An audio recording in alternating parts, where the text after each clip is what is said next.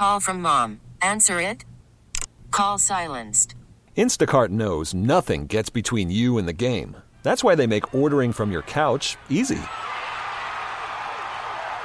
Stock up today and get all your groceries for the week delivered in as fast as 30 minutes without missing a minute of the game. You have 47 new voicemails. Download the app to get free delivery on your first three orders while supplies last. Minimum $10 per order. Additional terms apply. Hey, Rob Bradford here. I have set out on a mission with my good friends at FanDuel to prove what I have known for some time baseball isn't boring. Now I have a daily podcast to prove it with some of the most notable people in the baseball world screaming baseball isn't boring from the mountaintops or at least agreeing to come on our show. Players, managers, GMs, and yes, even the commissioner of baseball, Rob Manfred. It has been a constant wave of baseball's most powerful voices. So join the revolution. Subscribe and soak in Baseball Isn't Boring. Listen on your Audacy app or wherever you get your podcast. You'll be glad you did. 97.1 FM Talk. On demand audio.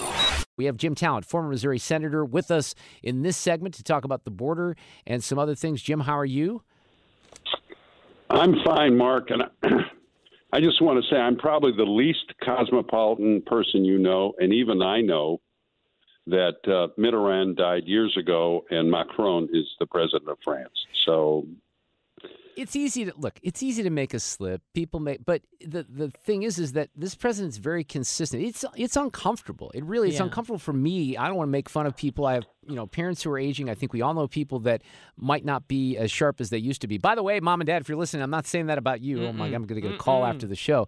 But it is uncomfortable, and it's hard for me to believe, Senator, that it's not going to get worse between now and November. And I think this White House kind of knows that. They're bracing themselves. Yeah, I, I agree, and and I do think that those of us who would like to see, and I'm assuming Donald Trump's going to be the nominee, would like to see President Trump win, need to focus on the bigger issues. I mean, the, you know the people can see the condition that Joe Biden's in, so we need to talk about um, how good things were, relatively speaking, under President Trump.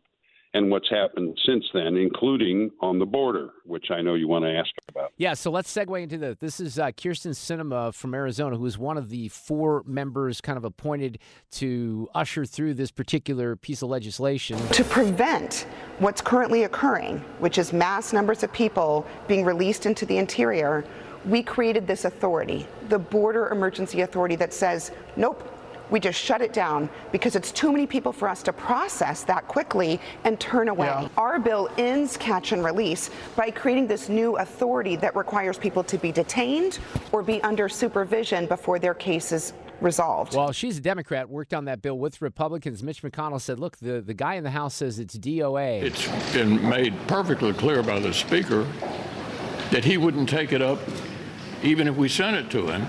And so I think that's probably why most of our members think we ought to have opposition tomorrow. We'll see. And then move on with the rest of the supplement. Now, Senator Talent, you worked on, uh, well, I think a lot of people in the past have tried to work on immigration reform like yourself, and they have failed, never getting it really across the finish line. So I know that you have a unique perspective on this. Have you been able to dig into this particular bill? Because there's a lot of stuff in there, Well, right? A little, but it's 370 pages, and immigration is very technical. Of all the things that you want time to review, immigration's one of them because there's authorities across different parts of the statutes. They cross-reference. I, I you know, I don't want to get into it.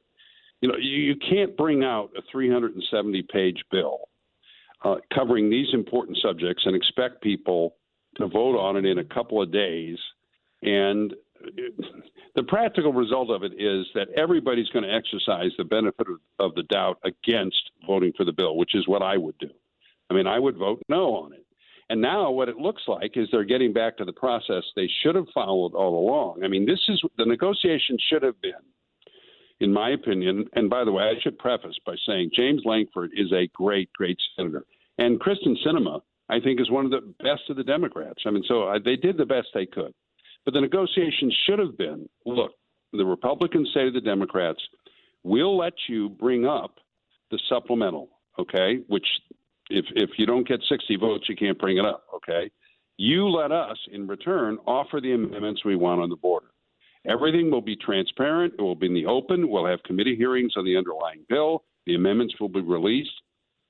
uh, plenty of time ahead of when we offer them, and then we will actually have a debate on the Senate, and we'll vote. That's how legislation is supposed to operate, Mark. I've been saying this for months. Now, I want you to explain this a little bit more clearly for the listeners. When you talk about the supplemental, that's the, the spending. But one of the questions that's come up here, because a lot of this is tied to Ukraine and Israel, why can't you have standalone bills on those? Well, you can, but the Republicans were saying, look, the border is a national security issue as well, which it is. It didn't used to be. I, you know, when I used to get asked about are they infiltrating terrorists through the southern border, I would say no because it's easier to get them through the ports of call, like in the Northeast.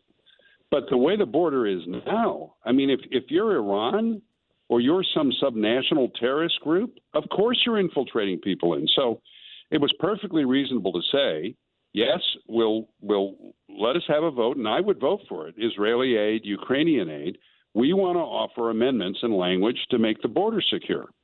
And that's what the that's what the negotiations should have been about. I think, by the way, they're getting back to that because now they're talking about, well, maybe they will let the bill come up, but we're going to have a negotiation about what amendments we can offer. And that's what ought to happen. That's transparent. That's the legislative process, Mark. Get more at 971talk.com. Hey, Rob Bradford here. I have set out on a mission with my good friends at FanDuel to prove what I have known for some time baseball isn't boring. Now I have a daily podcast to prove it with some of the most notable people in the baseball world screaming baseball isn't boring from the mountaintops or at least agreeing to come on our show. Players, managers, GMs, and yes, even the commissioner of baseball, Rob Manfred. It has been a constant wave of baseball's most powerful voices. So join the revolution. Subscribe and soak in Baseball Isn't Boring. Listen on your Audacy app or wherever you get your podcasts. You'll be glad you did.